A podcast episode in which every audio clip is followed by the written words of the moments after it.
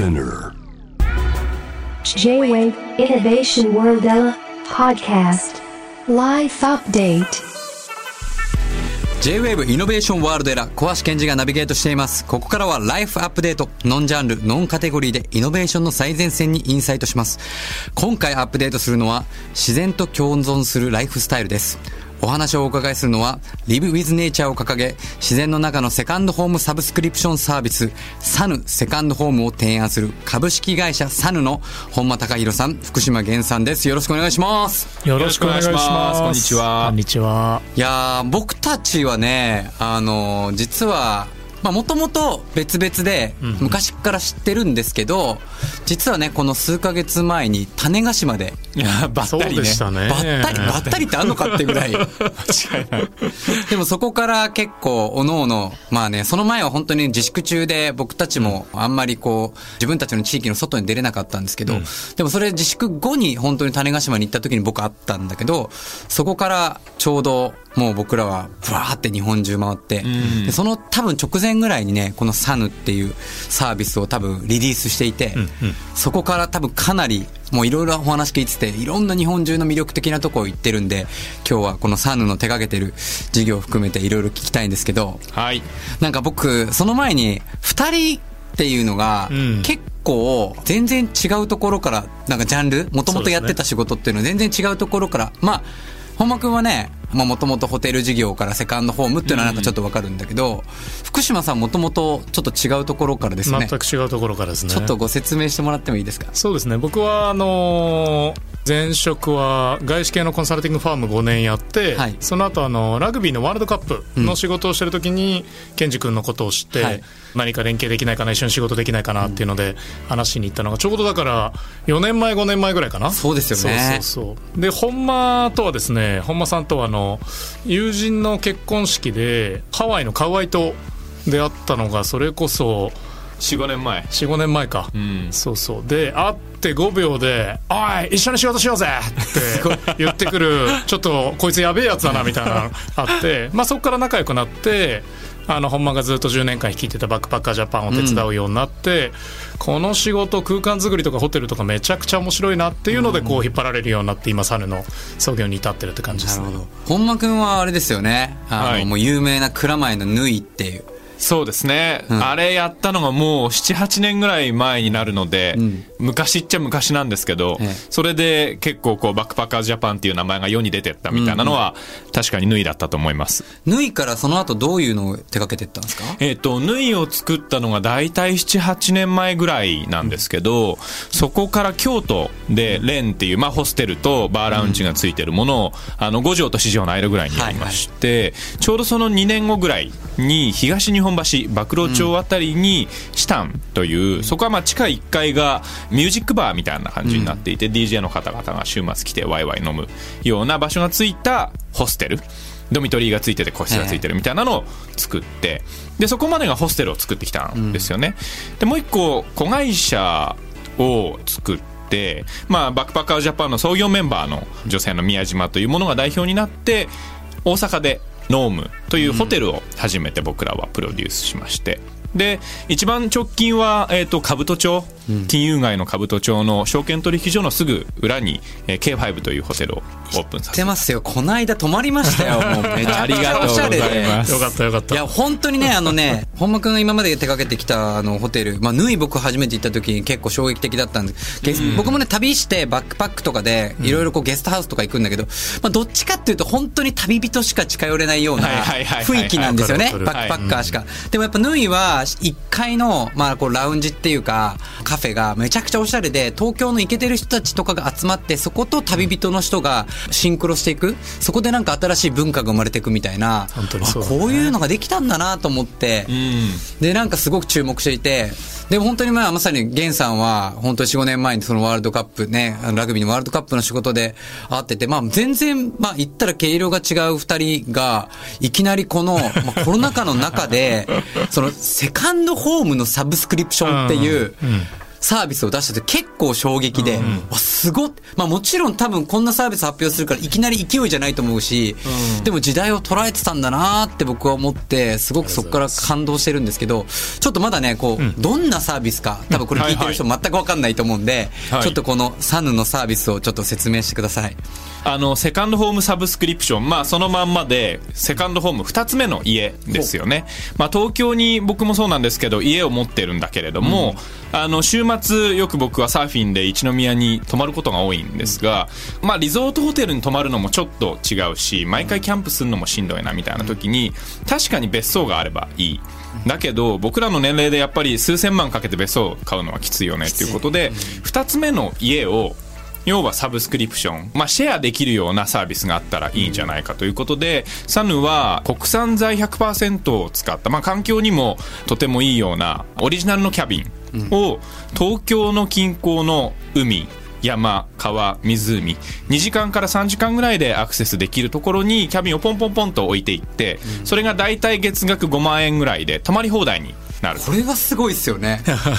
このサービスがなんで5万円でできんだろうっていうぐらいうんそうだ、ね、うんでもこれなんか思いついたきっかけはどのスタートアップ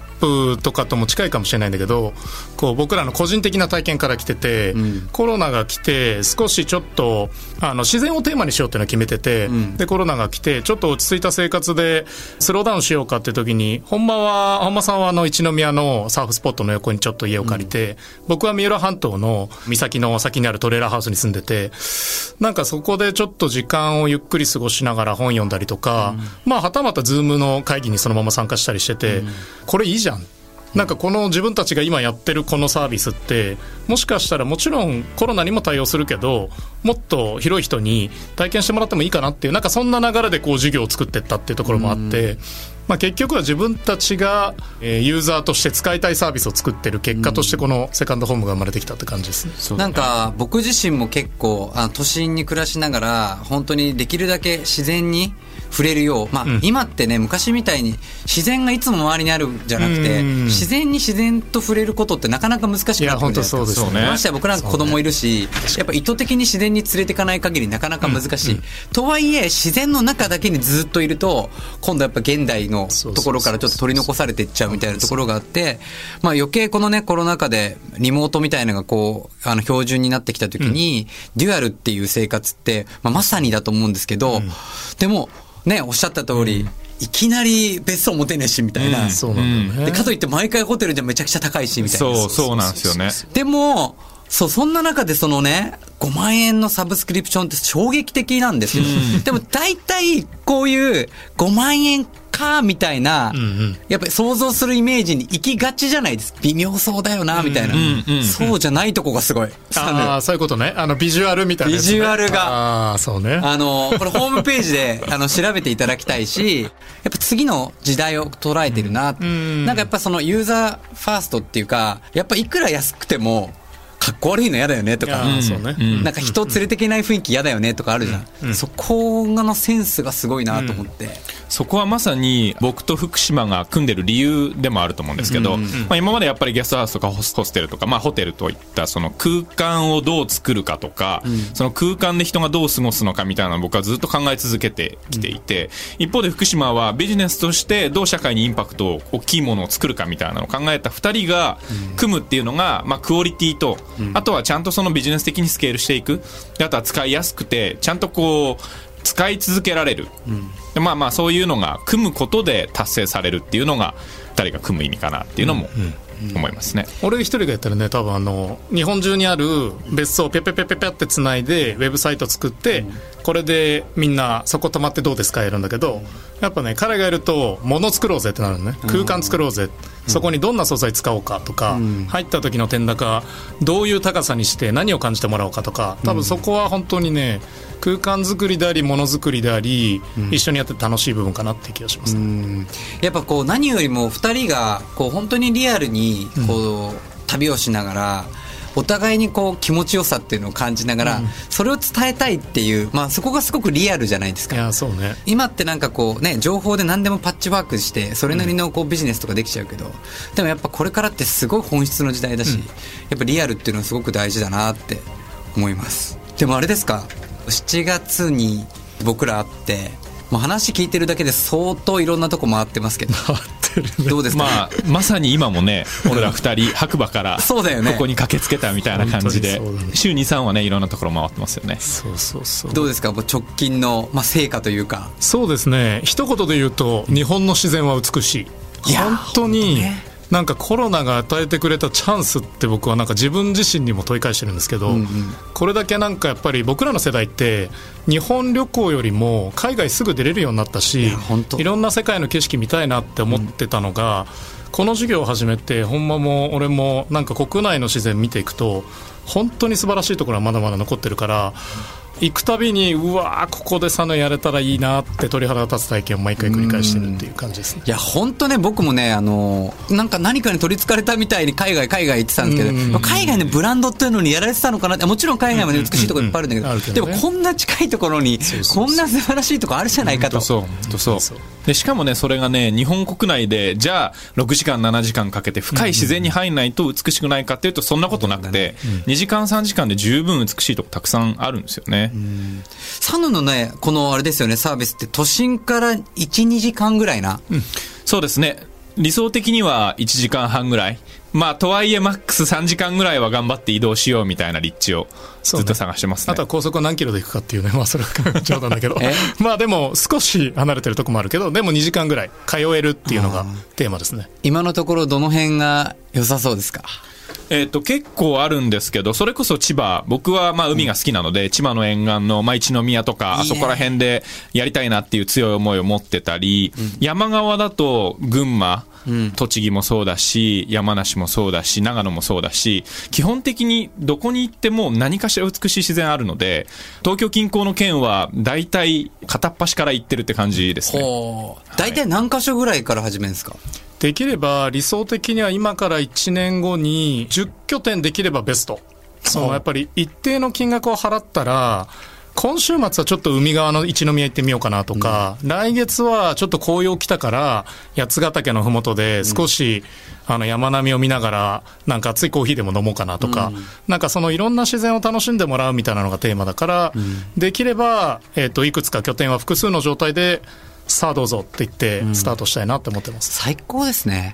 なんか僕時代性もあると思うんだけど僕自身もそうなんですけどある週末はキャンパーであり、うん、ある週末はサーファーであり、うん、今までみたいに一つじゃないじゃないですか、うん、でそうやって都市の自分の姿とこう自然の姿もいろいろこうデュアルで変わっていくっていうのがあるんで、うん、まさに本当にハマってるなと思いますけど。ありがとうございます。だからなんかこれってサブスクリプションとかホテルとかリゾートとか別荘っていう概念ではなくてどっちかっていうともうスタイルを提案していくブランド、そうですね、になるんですかね。そうそう生活様式とかライフスタイルっていうのを提案していくっていうのが僕らサヌですね。これからなんかどんな提案をしていきたいって感じてますか。僕らがずっと言ってるのは、うん、やっぱり自然の中に繰り返し通うっていうのがすごい大事だと思ってて、まあ、今までみたいにお金貯めて年に1回ハワイ行って買い物してプール入って夕日見て帰ってくるみたいなのももちろん面白いけれども、うん、そうじゃなくて自分の好きな山自分の好きな海に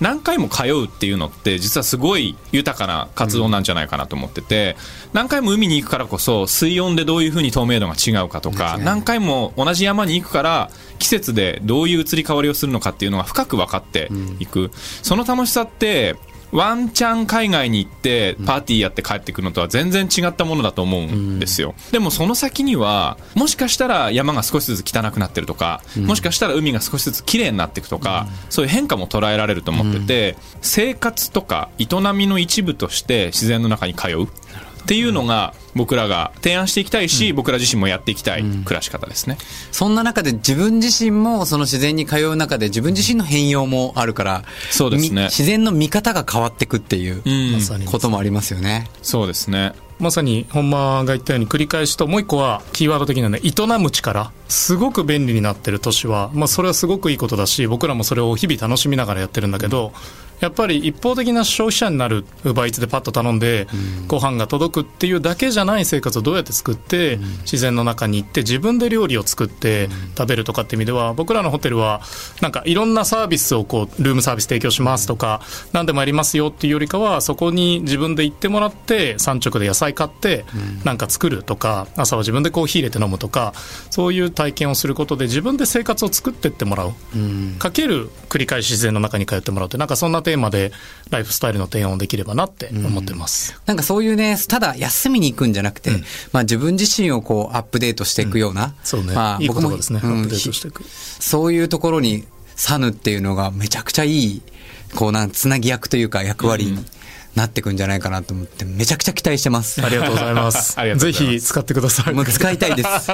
なんかお二人最後になんか今告知することとかもしあれば。そうですね。今サヌの準備真っ最中で、春ぐらいにモデルルームを作って皆さんに実際サヌってこういうものだよというのをお見せできると思います。でその後は夏ぐらいに実際に何拠点かをオープンさせて、まあ、サービスローンチということで、ぜひぜひそれまで楽しみに待っててほしいなと。まだ予約とかはできないんだよね。まだ予約はも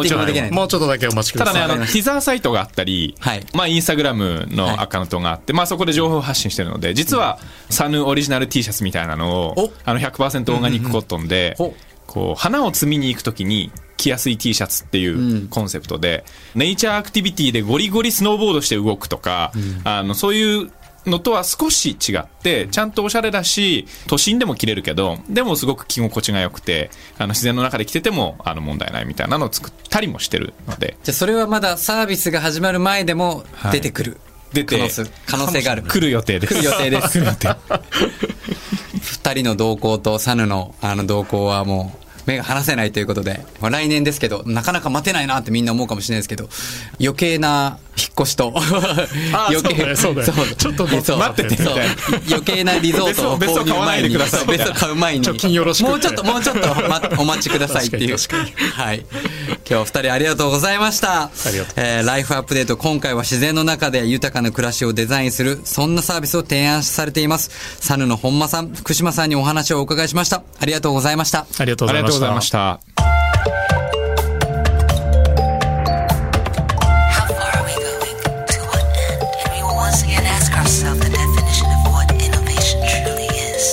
You're listening to J-Wave Innovation World Era Podcast.